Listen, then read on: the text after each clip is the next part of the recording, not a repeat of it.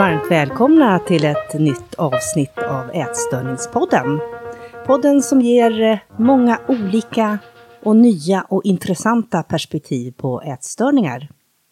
Och jag heter Anna En och är journalist och författare och gör den här podden tillsammans med Leone Milton. Och idag välkomnar jag hit till mitt kontor i Uppsala Malin Fröling. Tack så jättemycket. Himla roligt att ha dig här. Jättefint att få träffas igen.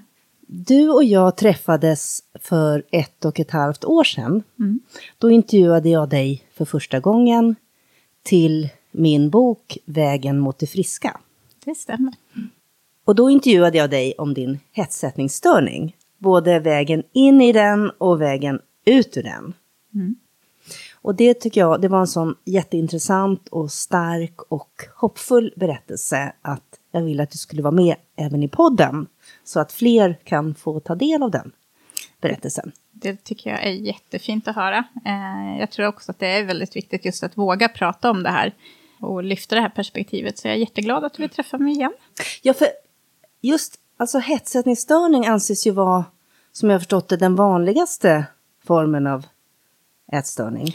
Hetsätningsstörning är väldigt vanligt eh, och det är nog relativt många som också går med det här obehandlat, eh, som kanske inte heller förstår att man har en ätstörningsproblematik, eller som kanske inte riktigt mm, vågar söka hjälp för det. Så det är väldigt vanligt och det syns ju oftast inte utanpå. Ibland kan det göra det eh, kopplat till en övervikt, men inte alltid. Så det gör ju också att den är väldigt svår att upptäcka för personer utanför Eh. Just det. För om vi ska säga då, vad, vad är hetsättningsstörning? Eh, hetsättningsstörning är ju att man äter stora mängder mat under en ganska kort ätfönster. Eh, och skillnaden mot bulimi, som också är att man äter stora mängder mat bitvis, är att man inte kompenserar på något sätt. Vid bulimi så kan man ju kompensera sitt ätande med exempelvis eh, väldigt mycket träning, det kan vara laxermedel, man kan kräkas och så vidare. Men vid hetsätningsstörning så har man inte det här kompensatoriska beteendet. Utan man hetsäter och sen får man bara ångest av det. Men man, man gör liksom ingenting för att kompensera intaget. Och det leder ju på sikt oftast då till en ökad viktuppgång då, eh, ökad vikt med, med åren som det här fortskrider. Så det, det är skillnaden. Och det, det kan ju oftast vara så att man kan ju gå mellan olika typer av ätstörningar. Att man börjar i en ätstörning, det glider över till exempelvis bulimi och sen så kan det bli hetsätningsstörning. Eller så kan man ha enbart hetsätningsstörning. Så det, men gränslandet är att man inte kompenserar någonting eh, vid hetsätningsstörning. Just det. Och varför tror du att det är så pass okänt som det är? Trots att det är så vanligt? Dels tror jag faktiskt att det inte pratas riktigt lika mycket om den här ätstörningen. Nu tycker jag ändå att det börjar bli bättre och bättre. Eh, men tidigare så har det ju oftast inte varit det som man kanske uppmärksammat eh, i media. Eh, vilket gör eh, att det kan vara svårt också att...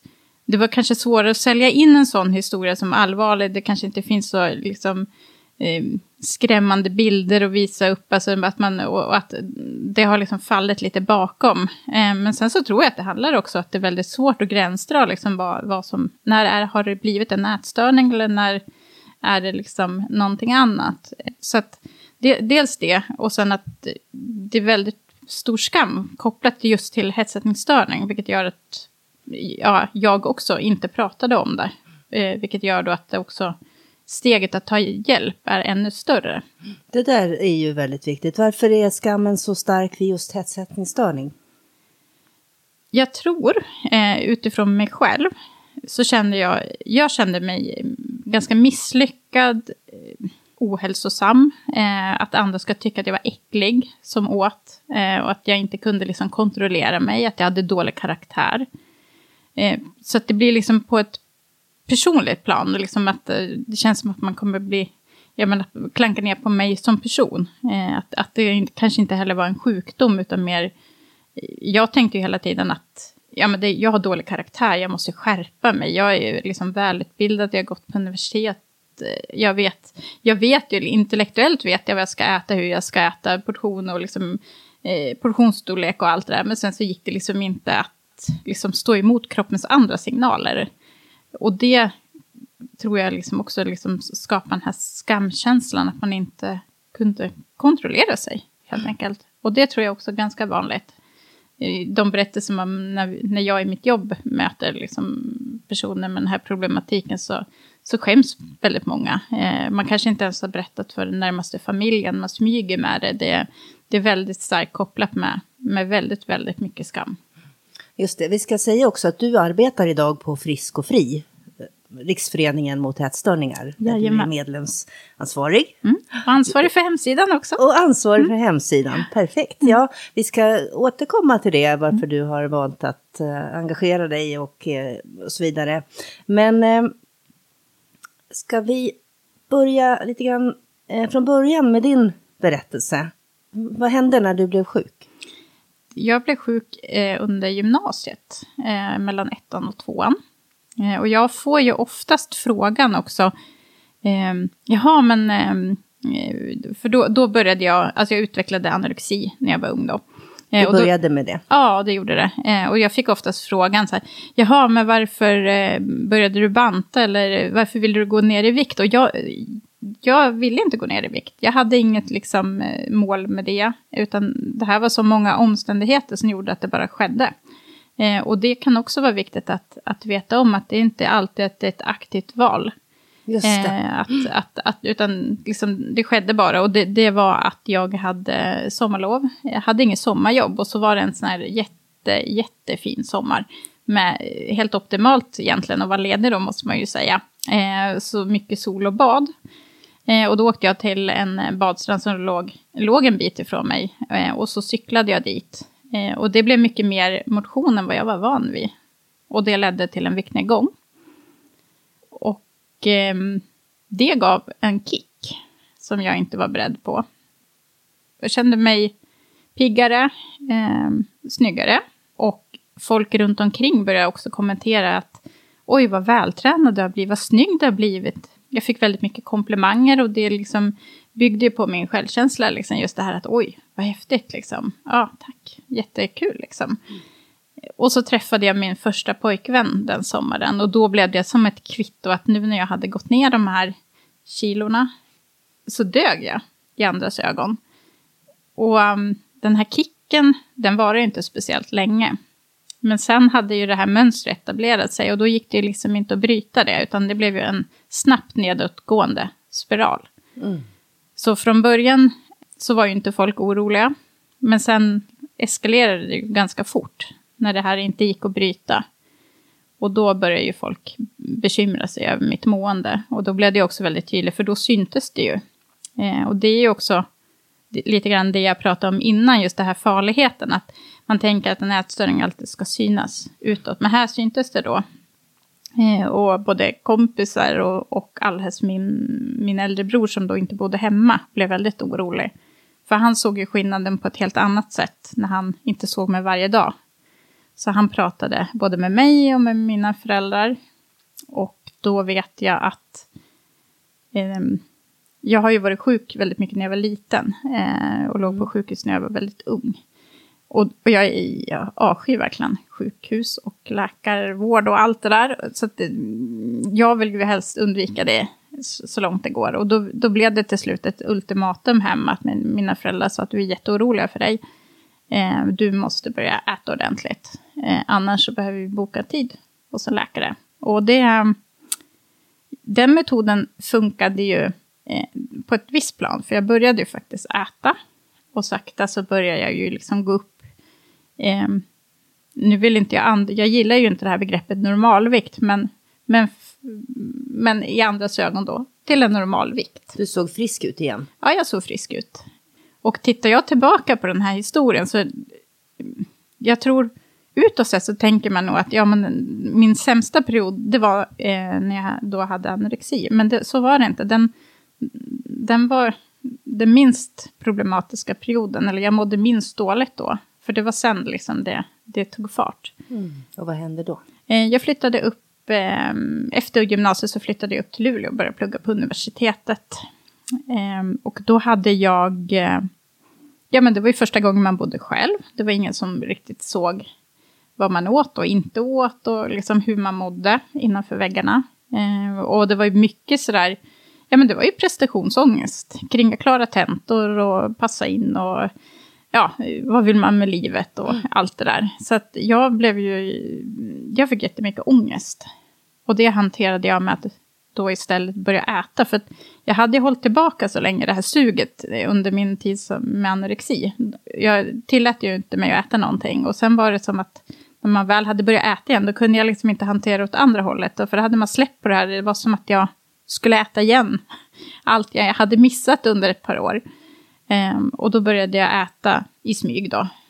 Um, och det var ju också en sån här fördom som många tänker att ja, men då drar man sig undan när man har en ätstörning. Men för mig blev det tvärtom på, på universitetet, att jag var jättesocial, var med i alla aktiviteter och det var ju egentligen ett försvarssätt för att slippa vara hemma med jobbiga tankar och känslor, eller inte känna efter, eller inte lys behöva lyssna på kroppens signaler. Så jag fyllde ju min kalender. Så du var superaktiv liksom ja. på hela tiden, hade ja. full kalender och så när du var hemma så, så hetsåt du. Mm. Förstod du att du hade hetsättningsstörning? Nej, till en början där då så var det också inte hetsättningsstörning utan jag hamnade ju i bulimidelen. För att jag ah. började ju med att kompensera med träning. För jag att jag insåg ju liksom att det här eh, går inte. Liksom, utan jag började liksom lägga på mig, jag fick jätteångest över det och kände att det här måste jag försöka göra någonting åt. Eh, nej, jag förstod ju inte att jag var sjuk då, utan jag var jätteöppen på universitet och bra, pratade liksom väldigt öppet om att jag har haft en ätstörning när jag var yngre. Mm. Eh, och insåg ju inte att jag hade liksom den värsta kampen pågick just nu, utan det här, då, då hade jag redan hamnat i det här att ja, gud, jag klarar ju inte av det här, jag är så dålig karaktär, jag borde ju bara skärpa mig. Så att jag testade ju jättemånga olika dieter. Eh, så det gick bra ett kort tag. Sen liksom följer det då av förklarliga skäl eftersom det inte fungerar. Eh, och så liksom eh, gick upp ännu mer och så tog jag en, en, annan diet och testat nu då. Men liksom, ja, och jag grävde ju bara mig ännu längre ner i ätstörningsträsket utan att egentligen liksom förstå att jag behövde ta tag i andra problem.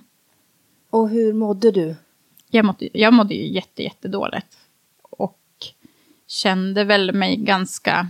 Ja, men det kändes så hopplöst liksom, när man har testat så himla länge. Och, eh, ja, men då, då kändes testat att, att gå ner i vikt? Ja, testat gått ner i vikt och bryta mönster och utan att liksom klara det själv. Och då, det känns som att det här kommer ju aldrig gå. Jag har hållit på så himla länge nu. Det är så många år liksom. Och, Eh, ja, så kanske man hörde så här, ja men har man haft en ätstörning, det går liksom aldrig att bli fri från den. Och, så jag, jag hade, ett tag så liksom hade jag nästan bara gett upp. Eh, samtidigt som jag kände mig liksom helt skräckslagen eh, över det där. Så det var, det var jobbigt att också hålla den här fasaden utåt hela tiden. Liksom. Jag ville ju inte att någon skulle veta, så jag öppnade mig ju inte för någon heller. Mm. Och du säger flera år, för det här pågick länge. Ja, det gjorde det. Det på, pågick väldigt många år. Alltså totalt sett nu, mm, liksom hela perioden med min näsa, så var jag sjuk under 18 års tid. Oj. Så det är en väldigt, väldigt lång tid. Det var ju i, i stort sett hela mitt vuxna liv då, eh, innan jag fick hjälp och blev, blev frisk. Eh, men så att, eh, så att jag höll på väldigt länge och insåg väl, det, jag insåg väl inte riktigt liksom själv heller att, som sagt, att, att jag behövde hjälp. Däremot så tog jag indirekt hjälp av eh, studenthälsan på universitetet. För jag hade ju fått nog då efter, jag vet inte hur många dieter. Så då ville jag ju ha den bästa dieten, eller det bästa kostrådet. Så då, då, bokade jag en tid liksom, för att jag behövde eh, hjälp, för jag hade börjat få liksom, komplikationer av att jag hade börjat gå upp i vikt. Och då bokade jag en tid för att få, den, eh, få hjälp då med att lägga upp en kostplan som jag skulle kunna hålla. För att gå ner i vikt helt enkelt? Ja, men det var, det var ju min plan mm, i alla fall då. Eh, men hon var ju väldigt duktig och hade ju uppenbarligen koll på ätstörningar och såg ju på en gång att nej men det är inte det du behöver, du behöver hjälp med andra grejer. Eh, så hon hjälpte ju mig att, eh, att skicka in en, en remiss eller söka till en ätstörningsmottagning i Luleå då för att få, få hjälp. Eh, och det är jag ju väldigt tacksam över. Eh, sen hade jag ju turen, för nu är det här extremt många år sedan, men då fanns det ju ingen eh, vård för just eh, hetsättningsstörning i, i Luleå, utan det var anorexi och till viss del bulimi. Eh, men just när jag sökte så hade de ett forskningsprojekt med KI, tror jag att det var. där de hade, skulle ta ut en grupp som skulle testa eh, ett, ett gruppkoncept. Eh, och då fick jag en plats i det. Så då gick jag med några andra personer och man pratade liksom om mycket av det här andra grejer. Man tänker att det är bara kosten. Eller jag tänkte att ja, men det är kosten som vi ska lösa bara. Liksom. Men då var det mycket kring ångesthantering, vad är det som triggar igång, eh, eller hur kan man eh, jobba med de här bitarna och sömn, återhämtning, alltså eh, kroppskännedom, det var väldigt mycket sådana bitar. Eh, och jag tyckte att det funkade ganska bra. Eh, jag kände mig kanske inte helt frisk när jag kom ut, men jag hade fått en rejäl skjuts framåt och tänkte att det här sista borde jag kunna lösa själv. Hur gammal var du nu ungefär? Jag tror att, jag kommer inte ihåg, men det, jag tror att jag, jag kanske var 23, 24 då. Eh, så att, ja, men jag tyckte väl liksom att, ja men det, det här går nog. Och det var ju väldigt skört sådär, men jag tyckte, tyckte ändå att, ja, att man fick lite redskap och så uh, tog man hjälp av det. Men sen så eh, gick det brant ut, för min mamma blev så här hastigt sjuk i cancer. Eh, så från det att vi fick reda på att hon var sjuk tills hon gick bort så hade det ja, 14 dagar. Så att det, det var jätte, jättetufft då. Eh, mamma var ju min eh, bästa, vi stod varandra jättenära. Vi ringde eh, dagligen, ibland två gånger. Jag kunde bli galen på det. Nu kan man sakna det. Men, mm. men vi hördes jätteofta, så det blev liksom, ja, det var så, ja, allt föll. Jag hamnade i ett mörkt svart hål eh, när det här skedde. Och då eh, gick det ju inte att hålla sig alls till de här ja, redskapen som jag hade fått i den här första behandlingen, de var ju som bortblåsta och då eskalerade ju liksom min eh, ätstörning. Och då släppte jag också det här kompensatoriska i stort sett eh, till bara hetsätning. Eh, och det pågick väldigt länge. Och då då hade det gått så långt också, för då var det så mycket. Dels var det ju sorgen eh, och ilskan över att mamma hade gått bort. Och sen så var det ju prestationsångest då, för då läste jag ju både C och D-nivån på universitetet. Så det var ju mycket liksom, man skulle självklart klara alla kurser också i det här. Då var det tufft. Det och låter då, jättetungt. Ja, men det var det. Och så kände jag liksom på något vis då att nej, men nu har jag ju redan fått hjälp en gång. Jag kan ju inte söka hjälp igen. Alltså det, det var ju liksom höjden av misslyckande. Jag har ju redan fått ätstörningsbehandling. Så då tyckte jag ju, jättekonstigt i efterhand, men då tyckte jag att det här ska jag ju klara själv. Vilket jag höll på med många år eh, och grävde ju mycket mig djupare. Så jag hade ju önskat mm. att jag hade, inte hade tänkt så. Eh, mm. Att veta att det är okej att söka vård igen. Och de tycker inte att det är något konstigt att Nej. man gör det. Um, men eh, då gick jag väldigt länge med det innan jag liksom... Du tyckte liksom inte att du var värd att få vård igen? Eller var kom den där tanken ifrån? Nej, alltså jag vet jag hade nog fastnat tillbaka i det att jag inte riktigt fattade att jag, att jag faktiskt behövde hjälp igen. Utan eh, jag tänkte nog fortfarande att det här ska väl jag, vuxna människa, klara själv. Mm. Eh, så att, Trots att det blev så här mycket värre. Ja. Mm. Eh, och, och så skämdes jag ju liksom av det här. Och sen så var det ju mycket det här, för jag fick ju ganska mycket fysiska eh, komplikationer, högt blodtryck och, och, och, lite problem med knäna för att man fick högre liksom, vikt, belastning, förslitningsskador och lite ont i magen. Och jag gick ju till vårdcentralen för de här andra symptomen. Och fick ju alltid höra, ja men du, visst är du medveten om att du, du behöver gå ner i vikt? Och det kunde jag ju få även om jag skulle sökt för eksem på ryggen någon gång så fick jag ändå en, en hint om mm. att jag eh, går ner i vikt. Du måste gå ner i vikt, tänk på det här, riskgrupp. Och de hälsoeffekterna, och det var ingen som riktigt frågade bakom heller, ja, men vad gör, hur har du hamnat här? Vad är det som gör att vi befinner oss på den här platsen? Och det hade jag väl önskat. Mm. För då blev det mer ytterligare bevis på hur dålig jag var. Mm. Att jag inte lyckades med det här då vågade jag inte heller söka hjälp. Nej, just det. Och hur, hur tog du dig ur då? Hur vände det? Det var lite olika saker som gjorde att det vände. Allt hände ju inte liksom på en gång. Men det, jag kan väl egentligen se tre olika grejer. Eh, dels så var det, eh, även om jag hade nu hetsätningsstörning, vissa perioder så försökte jag ändå kompensera eh, med träning. Eh, väldigt korta perioder dock. Men då hade jag en tränare eh, som jag tyckte väldigt mycket om. Jag gick på hennes pass. Och jag, då vet jag efter ett pass så bad hon att jag skulle få liksom följa med henne in på hennes rum och ville prata med mig. Eh, och då, då sa hon att hon hade uppmärksammat att jag tränade väldigt mycket, att hon tyckte att det var kul att jag gillade deras pass och gym. Men att hon var orolig att jag dels tränade för mycket och hade liksom en felaktig motivation till träningen. Att, att, att det liksom inte var helt eh, liksom, bra, bra grund som jag, drev, som jag drevs på. Det hade hon ju rätt i. Och sen att jag tränade eh, för ofta så att kroppen aldrig fick tillräckligt med återhämtning. Eh, så då hade de ju beslutat då att nej, men de skulle ju pausa mitt träningskort så att jag inte kunde gå så ofta.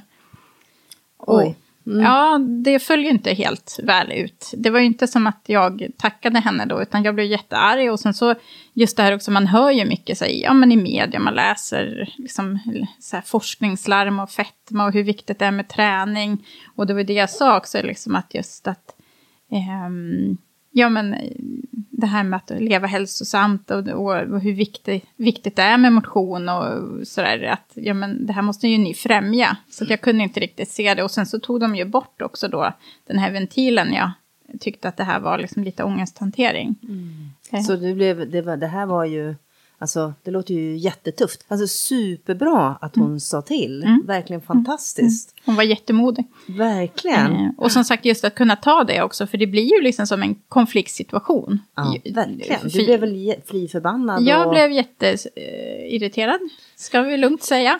Eh, jättebesviken. Och sen så när jag kom hem så grät jag ju också, för då kände jag liksom, det kändes ganska värdelöst. Eh, ja, vad gör jag nu då? Eh, men sen så liksom, det sådde ju ändå ett frö så låg där någonstans i bakgrunden liksom och spirade lite grann. Um, men den behövde lite mer näring så den låg där bakom. Men, och det slog ju mig också liksom att hon hade ju ingen vinning att se det där. För de skulle ju egentligen som tjäna på att jag var mycket på gymmet eller um, så. så att, varför skulle hon uppmärksamma det? Det kanske är inte liksom bara i mitt huvud det känns konstigt. Hon, hon ser någonting som mm. hon är orolig över. Någon liten del av dig kanske kände så här att hon det här ligger det någonting i. Även ja. om sjukdomens röst var väldigt ja. stark liksom och dominerande så kanske den ändå, ja. Ja, det gjorde faktiskt skillnad. Också just i och med att det här var en person som inte var inom familjen. Eh, som liksom, för där slog man kanske lite dövörat till, ibland liksom. Mm. Sådär, ja, de tjatar liksom. Men, men eh, henne såg jag ändå upp till. Eh, och jag tycker det är liksom, ja, det är fantastiskt att man faktiskt vågar göra det. Mm. För det krävs också liksom mm, en mod. Mm. Eh, och hon gjorde det på ett jättefint sätt. Det var väldigt värdefullt för mig. Så, så det gick ju ganska länge sedan efter det, ett år, två kanske. Eh, och så träffade jag ju Fredrik, då, min man nu. Eh, och vi träffades, han, ehm, han var uppe och hälsade på några kompisar i Luleå. Han hade bott där tidigare. Men han, han bodde ju i Stockholm. Eh, så vi hade ju distansförhållande. Eh, och tycker jättemycket om honom. Men det blev också så himla tydligt liksom hur min ätstörning begränsade mig där. För det gick jättebra när vi träffades en helg, det var ju två dagar. Då kunde jag liksom motstå hetsätningssuget. Men sen så kunde han ju ibland komma upp så att han kunde jobba på distans därifrån.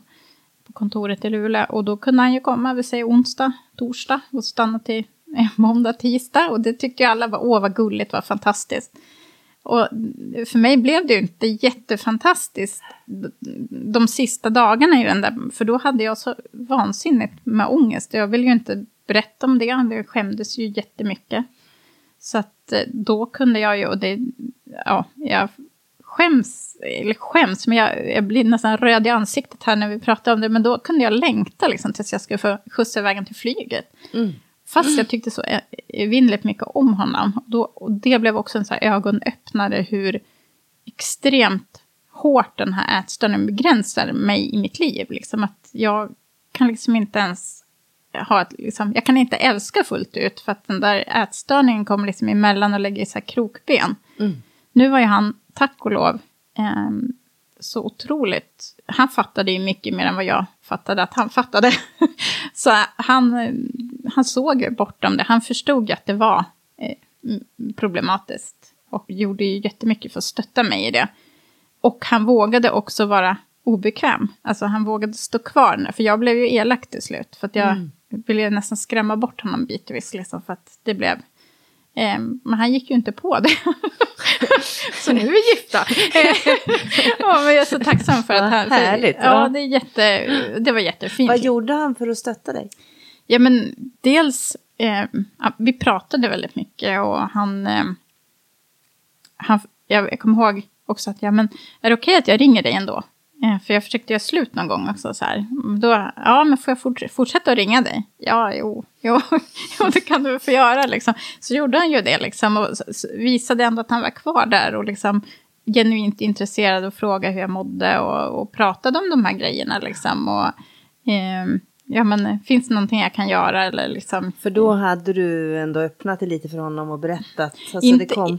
det sipprade ju ut. Ja, precis. Eh, Liksom, det var ju inte kanske så att daska upp hela historien på matbordet, men det kom lite liksom så här, ja, i, i, i sektioner så släppte man ju lite grann. Det gick ju liksom inte riktigt. Eller jag, ehm, och det är ju där det är så svårt, för det, ibland har jag ju slängt ut, kanske inte till Fredrik, då, men till andra så kan man slängt ut en hint att ja, men jag har, jag har sånt problem, jag får så här sug och jag vet inte riktigt eh, hur jag ska hantera det. Och då, vissa som jag tycker jättemycket om, de blir lösningsfokuserade. Ja, men kan du inte ta en morot då? Och de bara, ja, ja, ja, det är nog, jag. hade, hade det varit lösningen så hade jag inte haft... Då hade du tagit en morot för länge sedan. Så det, det är ju det, Mm. okunskap ibland. Liksom. Men Fredrik han stod ju kvar. Eh, Så det, det var ju en trygghet. Men, och så mitt i den där cirkusen så bytte, blev jag tvungen att byta jobb. Ehm, och fick då ehm, ja, ett säljjobb. Och det blev ju väldigt prestationsinriktat när man jämförde sig på daglig basis skickades det ut en lista med hur många säljsamtal man hade gjort, hur många offerter man hade skickat och hur mycket man hade sålts för. Så skulle man jämföras mot kollegorna klockan kvart i fem varje dag. Ehm, och det där, ja för varje dag som gick så, det, så jag, jag gick ju sönder. Och då, det var faktiskt droppen då. Liksom, för jag, jag kände bara att jag, jag, antingen, jag, jag kraschar. Jag kan inte hantera det här. Liksom. Jag, jag kan inte åka till jobbet mer. Jag klarar inte det här. Eh, och då gick jag ut på parkeringen, kom jag från det här eh, jobbet. Och ringde till ätstörningskliniken igen. Eh, och bara, ja, här är jag igen. Vad ska jag göra liksom? Jag, det här går inte. Jag klarar inte det här. Ehm, och då, då hade de ju tyvärr inte behandling för hetsätningsstörning. Fortfarande inte hade de Nej. det. Nej. Eh, men däremot så tog hon, de tog in mig på två så enskilda samtal. I och med att jag hade varit där tidigare så ville de ju inte lämna mig vind för våg. Eh, men då insåg de ju också hur sjuk jag var. Och då sa de att de rekommenderade att söka, eh, söka vård. Eh, ös- då var det i Stockholm. Och det här var ju på den här tiden när man inte kunde få sån här utomlandsremiss. Utan man var ju tvungen att vara skriven på den ort man sökte. Så det här är jättelänge sedan. Okej. Så då, um, Fredrik hade ju jobbat länge för att jag skulle flytta ner till honom. Ehm, och då, folk som känner mig vet ju också att jag, jag, jag har ju en enorm beslutsångest och, eh, för, för små saker och stora saker ska vi inte prata om, det ska ältas i evighet. Ehm, och det här kommer jag ihåg när jag besökte just ehm, på, på ätstörningsmottagningen i Luleå, för det var första oktober eh, på morgonen. Och då ringde jag Fredrik efteråt och så sa jag, ja, står erbjudandet kvar om att bli sambo? Så här, han var ju på jobbet, han bara, ja, jo, hemskt gärna. Eh, ja, men perfekt, då ser jag upp min lägenhet nu. Och då hade jag en sån här jättefin lägenhet mitt i stan, som är, ja, mm, det är inte bara att fixa. Eh, så då gick jag så upp den innan lunch för att slippa få ytterligare liksom en sån här... eh, Ja, du bara bestämde dig. Ja, men då hade jag fått nog. Att jag Ja. or orkar inte Mm. ha det så här. Nu, nu Nej. kör vi liksom. Och när jag tittar tillbaka i efterhand så kan jag inte ens förstå det. Men då hade det liksom byggts på och det hade väl blivit någon så här, ja men en nog-känsla. Då var Mm. jag redo för att fighta ordentligt liksom. Precis, det är, ju, det är ju väldigt, väldigt intressant det där du säger, liksom med att så ett frö, varje sån här handling spelar roll, även om det kanske inte liksom märks i just i den stunden, men det var någonting, det här som den här gyminstruktören eller ledaren sa till dig, låg kvar Mm. och, och verkade, så att säga, så händer det ena efter det andra, och så plötsligt var du motiverad. Ja, och det tror jag är liksom ganska bra också liksom för, för närstående att tänka. För ibland kanske man upplever liksom att man pratar mot en vägg. Att det är Exakt. liksom bara, Mm. men jag når ju inte den här personen. Men man kanske gör det ändå. Eh, men jag det, man kanske inte kan agera på det just då. Men liksom, all, liksom, all välvilja som man får på något sätt, det finns ändå där. Och till slut, man måste hamna i rätt läge själv. För det, det är också ganska jobbigt, tänker jag, som närstående, just att man kan inte göra någon annan frisk, utan den här personen måste ju själv också ha kommit liksom i det skedet att, att man känner att man vågar. För det är liksom inte bara vilja, det är också Nej, att våga. Verkligen, Alltså det, verkligen. Det, många vill väl, men är så rädd, just den här ångesten som kommer med det är Mm. mycket större. Så det, det, man måste hitta det där själv. Så att även om det kanske upplevs som helt kört när man pratar eh, med en person, så eh, gör det ändå. För att, Mm. alltså, jag var ju, som sagt, jag kramar ju inte om den där instruktören med glädje då, kan jag ju säga. Eller liksom, jag uppskattade inte Fredrik rakt upp och ner alla gånger heller, utan tänkte liksom... Det, de hotar ju samtidigt då sjukdomen. Ja, de gör ju det liksom. Mm. Och så just liksom också synliggjorde kanske liksom också hur, hur sjuk jag faktiskt var. Mm, mm. Visst är det så att du har pratat med den här gympersonen Ja, senare? ja. ja, men jag var ju tvungen att höra av mig. Det var, ja, som för mig var det jättebetydelsefullt. Nu jobbar ju vi, om man säger i Frisk och Fri där jag jobbar, vi jobbar ju med utbildningar till gym, men det här var ju liksom före den här tiden. Liksom. Så, och jag känner liksom också att just det här att hur viktigt det faktiskt är med personal eh, och tränare och ledare i olika idrotts- att, att våga och liksom just finnas där. Just att de ska inte lösa mitt problem, men de kan ändå göra en väldigt stor skillnad. Så att jag tackade henne. Eh, hon blev jätteglad. Hon kom ihåg att jag inte var glad just då, i alla fall. Ja, men hon blev jätteglad. Och, och jag är ju jätteglad liksom att, ja, att jag blev frisk sen också. Liksom just att, eh, för hon sa det, det är ju tufft att våga själv. För då, då, då flyttade du till Stockholm och du gick på behandling. Och var du frisk sen eller? Hur? Nej, alltså först och främst fick jag ju vänta ganska länge innan jag fick plats. Jag var ju nere i Stockholm ett tag innan, innan jag liksom skrevs in. Och då kom jag ihåg hur jag... Eh, jag var ju som också rädd att, att de skulle tycka att jag var för frisk. När jag eh, skulle in där, att nej, men de kommer ju inte vilja ta emot mig. Så fortfarande var det ganska naivt. Att, ja, jag vet inte riktigt. Jag inser inte riktigt själv allvaret. För jag insåg ju sen när jag väl var på plats att jag var väldigt sjuk. Eh, och det var ju en lång process. Jag såg det först som en viktnedgångs... eh, jag skulle komma dit, jag skulle få gå ner i vikt, jag skulle komma ut smal och snygg och så skulle allting kännas ganska, ja men du vet, problemfritt. Eh, liksom ångesten skulle vara borta och, och jag vet inte riktigt, det, det, nu när man tänker tillbaka så kan man inte ens förstå att man tänkte så, men så, det grusades ganska snabbt i alla fall. De tog ju ner mig på jorden på de förväntningarna. Och eh, liksom, det här handlar inte om att gå ner i vikt, det handlar om liksom att identifiera vad det är som gör de här olika grejerna.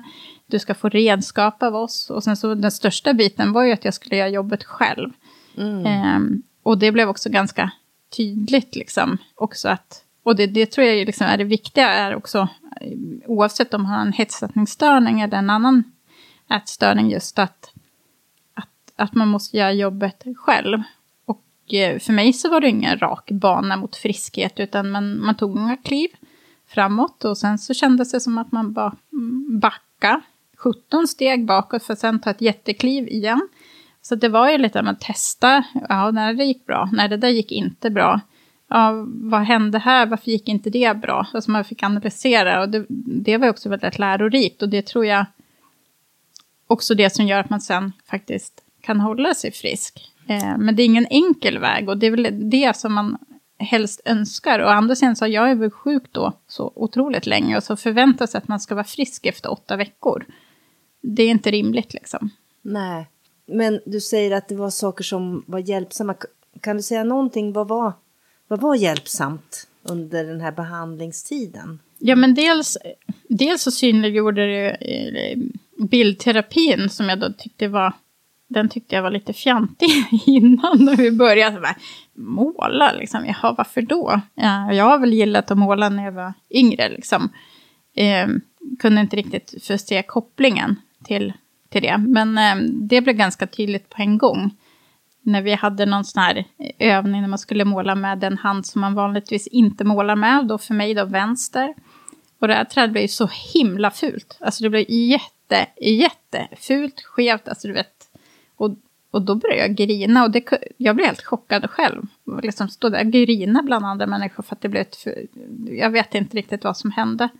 Men då blev det också så tydligt, liksom, den här prestationsångesten som jag har med mig i allt möjligt. Liksom, att inte vilja sticka ut, vilja göra mitt bästa. Jag vill, jag vill också vara den bästa ätstörningspatienten, vilket också blir till nackdel. För att liksom, man kanske förväntar sig säga saker bara för att man skulle verka som att man förstod. Mm. så det var ju hjälpsamt att sätta punkt, alltså liksom fokus på. För det, jag har ju hela tiden tänkt också just att jag har haft dålig eh, kontroll. Alltså självkontroll, att jag äter. Men jag ins där insåg jag att jag har ju för stor kontroll. Mm. Alltså, och prestationskrav på mig själv. Och det, blev, det var väldigt hjälpsamt att identifiera. Eh, då kan jag också se dem när de dyker upp, för det gör de ju fortfarande. Alltså, just prestationsångest, den är ju inte borta för att ätstörningar är borta, men jag är ju medveten om varningssignaler på den exempelvis och kan ju se den. Jag såg ju inte den innan. Nej, just det. Du bara åt, eller vad säger Ja, bara... jag, jag mm. åt och tänkte att så här är livet. Mm. Det ska vara så här. Mm. Alla andra har det nog likadant. Mm. När du kom ut från behandlingen då, och då, så, du blev friskförklarad efter den här behandlingen? Mm. Eh, det blev jag. Eller jag fick ett eh, återbesök ett, tag efter så fick jag ett litet åter, jag ska, ja, återfall får man väl säga. Eller jag fick liksom, kände att det svajade ganska mycket. Då fick jag två stödsamtal direkt efter egentligen. Eh, men sen så eh, friskförklarades jag. Eh, för då uppvisade jag liksom inga symptom på, på ätstörningar efter behandlingen då. Kände du dig frisk då? så kliniskt, ja. Men mentalt så hade man ju fortfarande de här äh, tankarna och känslorna. Det var så svårt, svårt att veta liksom, vad är frisk? Eh, och vad räknas som att vara sjuk? För jag drabbades ju fortfarande av de här ä, känslorna som tidigare triggade igång en hetsätningsstörning. Eh, att eh, få prestationskrav eller eh, få ångest, eh, att känna sorg. Eh, och när det blev så överväldigande så, så, var det svårt ibland att veta, ja, men är jag tillbaka nu i en ätstörning? Eller är det normalt? Mm. Eh, men det som är skillnaden då, det var ju liksom att dels var jag, först och främst var jag medveten om känslorna, innan så hade de bara varit där. Just det. Eh, nu så eh, kunde jag ju identifiera dem eh, och också liksom känna, vad, aha, vad, vad hände här? Varför, känn, var, var, varför fick jag sån ångest nu? Eh, och det kan ju vara kopplat till eh, att man stressar. Det kan vara att jag sovit dåligt. Det kan vara PMS som liksom sätter käppar i hjulet. Och innan så såg jag det inte så, utan då var det bara känslorna som bara föll över en. Liksom. Mm. Eh, men sen så var det ju liksom lite Ja, men det här med skammen igen. Då kunde jag skämmas att känna sådär. Jag ville liksom inte helst ha kontakt med de där känslorna igen. Och det tog ett tag innan man landade att ja, men, livet kommer ju fortgå. Mm. Jag kommer fortfarande känna de här grejerna, men jag behöver inte agera på samma sätt som jag gjorde med nätstörning. Så det tror jag också är en sån här viktig grej just när man pratar med ätstörning. Ibland kan man höra att ja, men är man, har man haft en ätstörning så kommer man alltid ha den kvar på något vis. Så det beror lite på vad man lägger in i definitionen. Exakt. För lägger man in definitionen att man kommer känna de känslor man hade under ätstörningen, så ja, då kommer man ha dem kvar, för det, det tillhör livet. Mm. Men man kanske inte triggar igång samma beteende. Och man kan också föra en dialog med sig själv att, ja men varför fick jag prestationsångest nu? Eller varför blev jag så oerhört ledsen när någon sa det här. Eller varför går jag gruva mig för de här grejerna? Liksom att, för livet händer och liksom ändå. Och man kommer uppleva sorg och glädje, allt, allt det som eh, fortgår. Och jag är ju fortfarande väldigt känslosam, jag har jättelätt till tårar, lätt till skratt. Liksom. Så jag har ju hela känsloregistret, men man agerar annorlunda. Men det tog ett tag, så att i början så var jag lite rädd att... Ah, oh, oh, oh. Och så mm, var jag väl också rädd att andra skulle vara rädda att jag skulle bli sjuk igen. Mm. Så, så att då vågar jag inte riktigt heller säga allt det här igen. Nej, då var man så här, så, Ja. tillbaka det där, liksom, nej men då håller jag det inom mig. Men när du säger då att du hade, hade de här ångest och så vidare, du kände också, du fick också ätstörda tankar, så att säga. Jag, alltså det beror på vad man lägger in i ätstörda tankar. Men jag, jag, som för mig då med hetsätningsstörningen i mitt tidigare liksom, bagage, så jag fick ju sug. Mm, liksom, efter att jag bara, åh, nu, du vet, ibland så bara öppnade jag bara skåpen liksom, av gammal vana. Eh, men då kunde jag liksom bara- komma på mig i det där och bara, men vad gör jag här nu då? liksom, och eh, kunde jag identifiera att, att ja, men det här triggades av att jag har för mycket i kalendern eller jag, ja, vad det då kan vara liksom. Någon har sagt något dumt till mig som gör mig ledsen. Eh, som känner att då blir jag sugen. Eller är det för att jag faktiskt är hungrig? Ja, men då äter jag ju självklart. Men den här dialogen har jag ju liksom. Men eh, att, att säga att, att man aldrig blir sugen igen eller får liksom en, en impuls, det får jag. Eh, sen så tycker Kan jag... du få det fortfarande? Ja, det kan jag få, men det blir ju längre tid som frisk. Alltså det, det blir verkligen längre och längre mellan gångerna. Liksom. Eh, det är inte alls ofta. Däremot känslorna kopplat till eh, ätstörningarna, alltså just de här ångest, eh, prestationsångest, det får jag. Det kan jag ju tampas med. Just det. Eh, Mm. Men det är ju inte ätstörningen. Kanske utan- en del av, av dig liksom. Ja. Sådär. Men, Jo, men det är ju en del av livet och sen där får man ju hitta andra liksom, redskap också just att eh, ja men mm, jag kan ju märka ganska snabbt liksom om för förr som sagt som jag nämnde så var jag ju väldigt social och väldigt uppbokad. Ehm, jag behöver ju mycket mer återhämtning nu. Och pressar jag in för mycket även roliga grejer då får jag oftast ångest eller prestationsångest. Så får, kommer det emot mig att jag märker, liksom, då får jag ju rannsaka mig själv och bara okej, vad behöver jag göra nu? Kan jag liksom skära ner på grejer? Kan jag prata med på jobbet? Bara berätta att jag känner så här och vi pratar ju väldigt mycket på jobbet mm. om det här och, och liksom, då släpper ju det. Liksom. Så, och det är ju en stor skillnad liksom, att, att det inte är kopplat till att jag behöver äta så. Men, Nej, ja, det där är ju jätteviktigt. Det är ju väldigt många som, som har de här funderingarna, liksom hur, hur många sådana här känslor kan jag ha och ändå känna mig frisk? Eller vad är det att vara fri då? Frisk och fri. Är det samma sak att vara frisk och vara fri? Ja, men jag tänker frisk, det är väl egentligen det kliniska, liksom, att man inte uppvisar några liksom, eh, kriterier för att liksom, behöva ha en faktisk ätstörningsvård. Men sen fri, det, det tar ju lite tag och där måste man ju hitta sitt sätt. Eh, och just också våga testa lite grann. ehm, och och liksom känna att det håller. Ehm, för det, jag tror oftast, eh, om jag tänker tillbaka till mig själv, det är liksom att, att jag var rädd för att jag fel. Och det gjorde att jag trodde att jag var sjuk. Hur då menar du?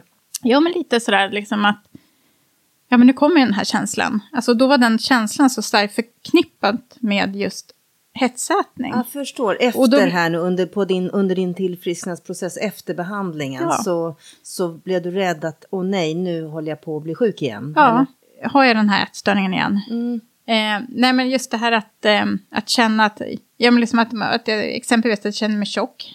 Eh, då tänkte jag att jag hade en ätstörning igen. Men det kan ju liksom, ja men man kan ju ha en dålig dag. Men skillnaden där, det är ju liksom att, att jag inte agerar på den.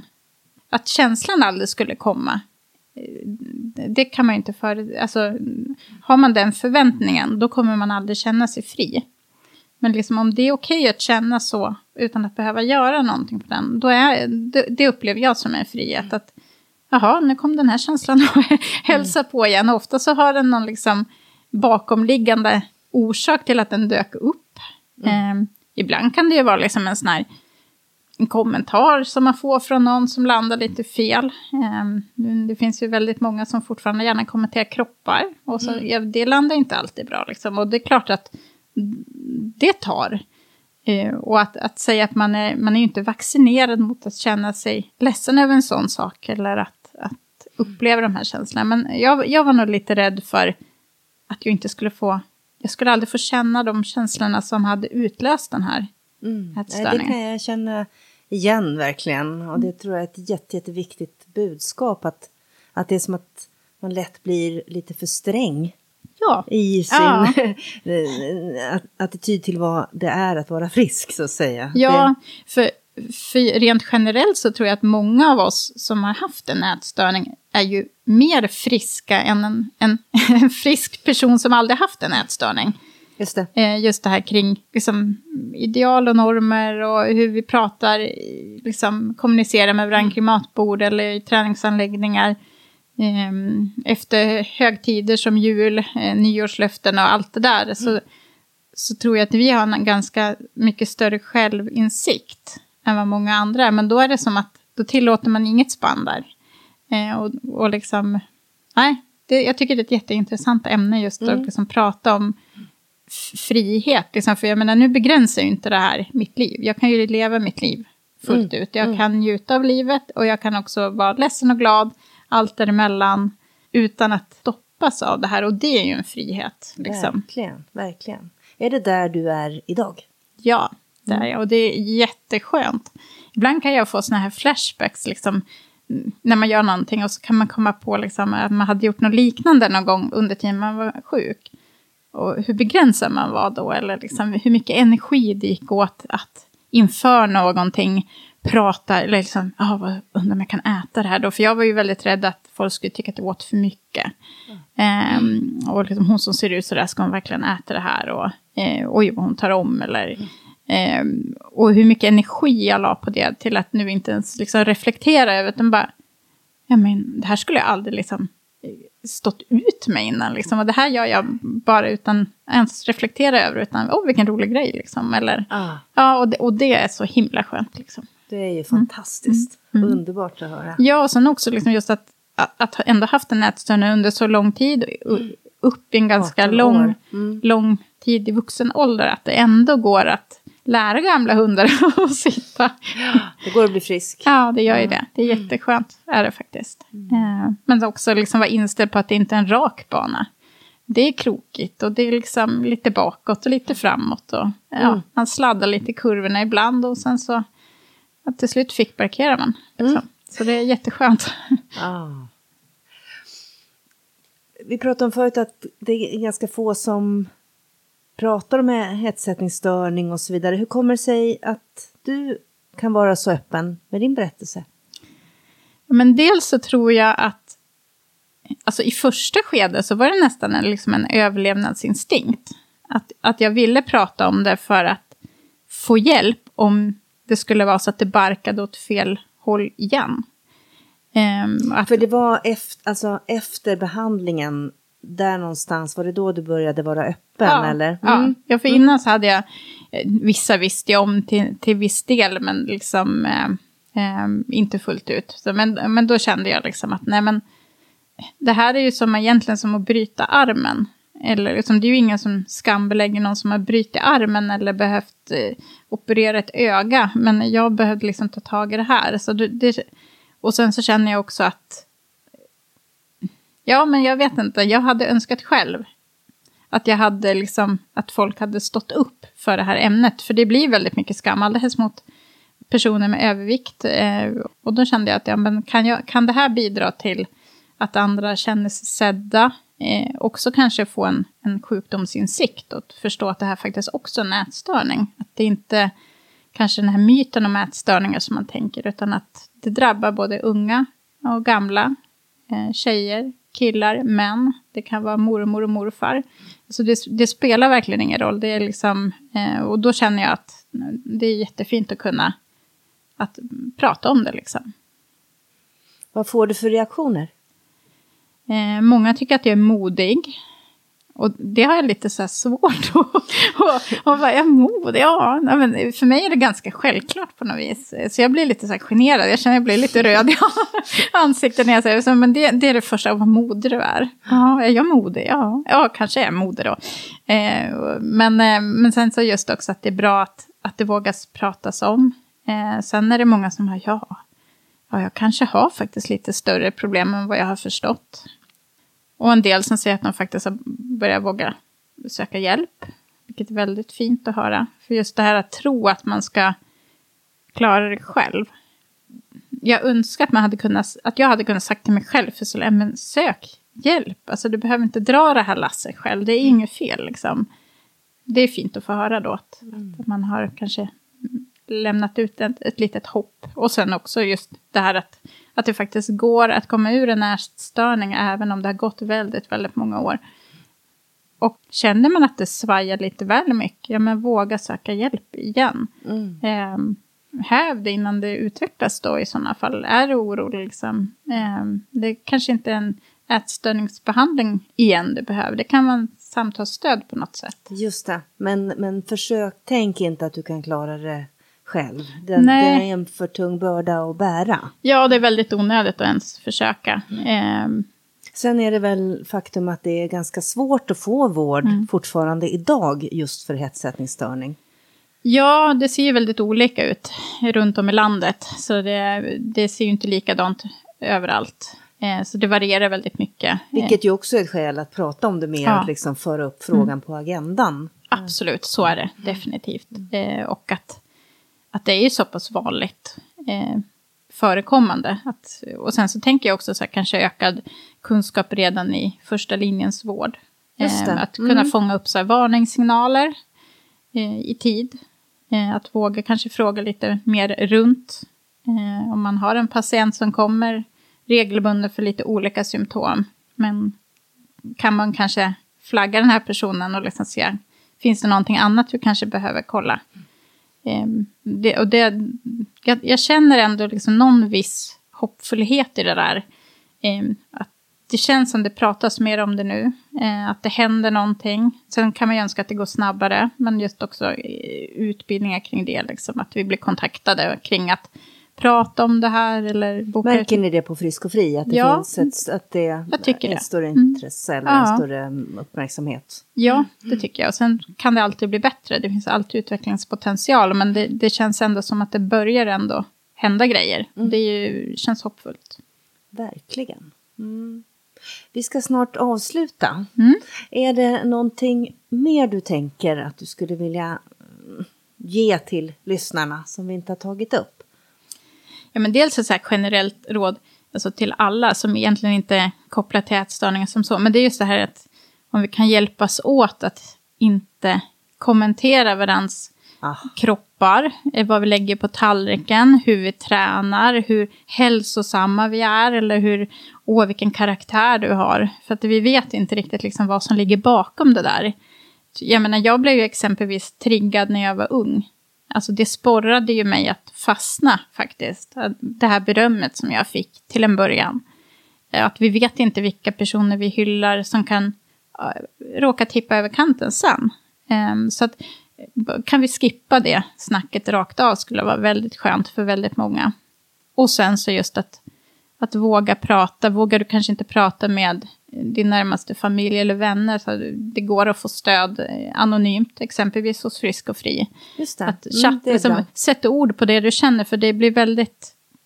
Alltså det är skönt att få släppa på allt. Man är som en tryckkokare, bara kunna lyfta lite, även om du kanske inte söker vård just då, men bara få prata med någon. Ja, jätteviktigt, för den här sjukdomen är ju så här liksom älskar tystnad och hemlighetsmakeri. Ja, så är det en trygghet på något vis. Alltså, en ätstörning är ju trots allt en trygghet som man har för att hantera livet. Så att, liksom, det känns ju lite som att man ska kastas ut ur ett flygplan utan fallskärmar, liksom släppa den där. Mm.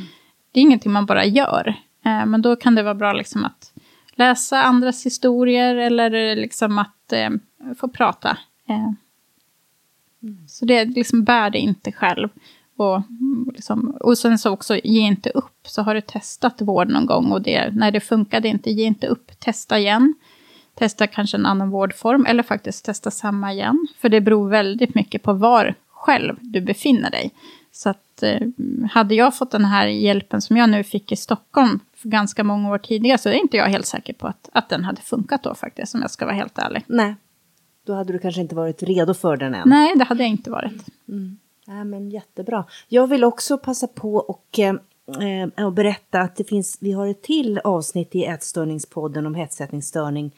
Ett av de första vi gjorde som heter När ätandet inte går att stoppa och en intervju med professor Atagaderi. Så om ni är mer intresserade av detta intressanta ämne så rekommenderar jag att ni lyssnar på det också. Nu vill jag säga jättestort tack till dig Malin. Super, superfint att du kom hit och jag är jättetacksam för att du ville berätta. Tack så jättemycket. Tack för att jag fick komma.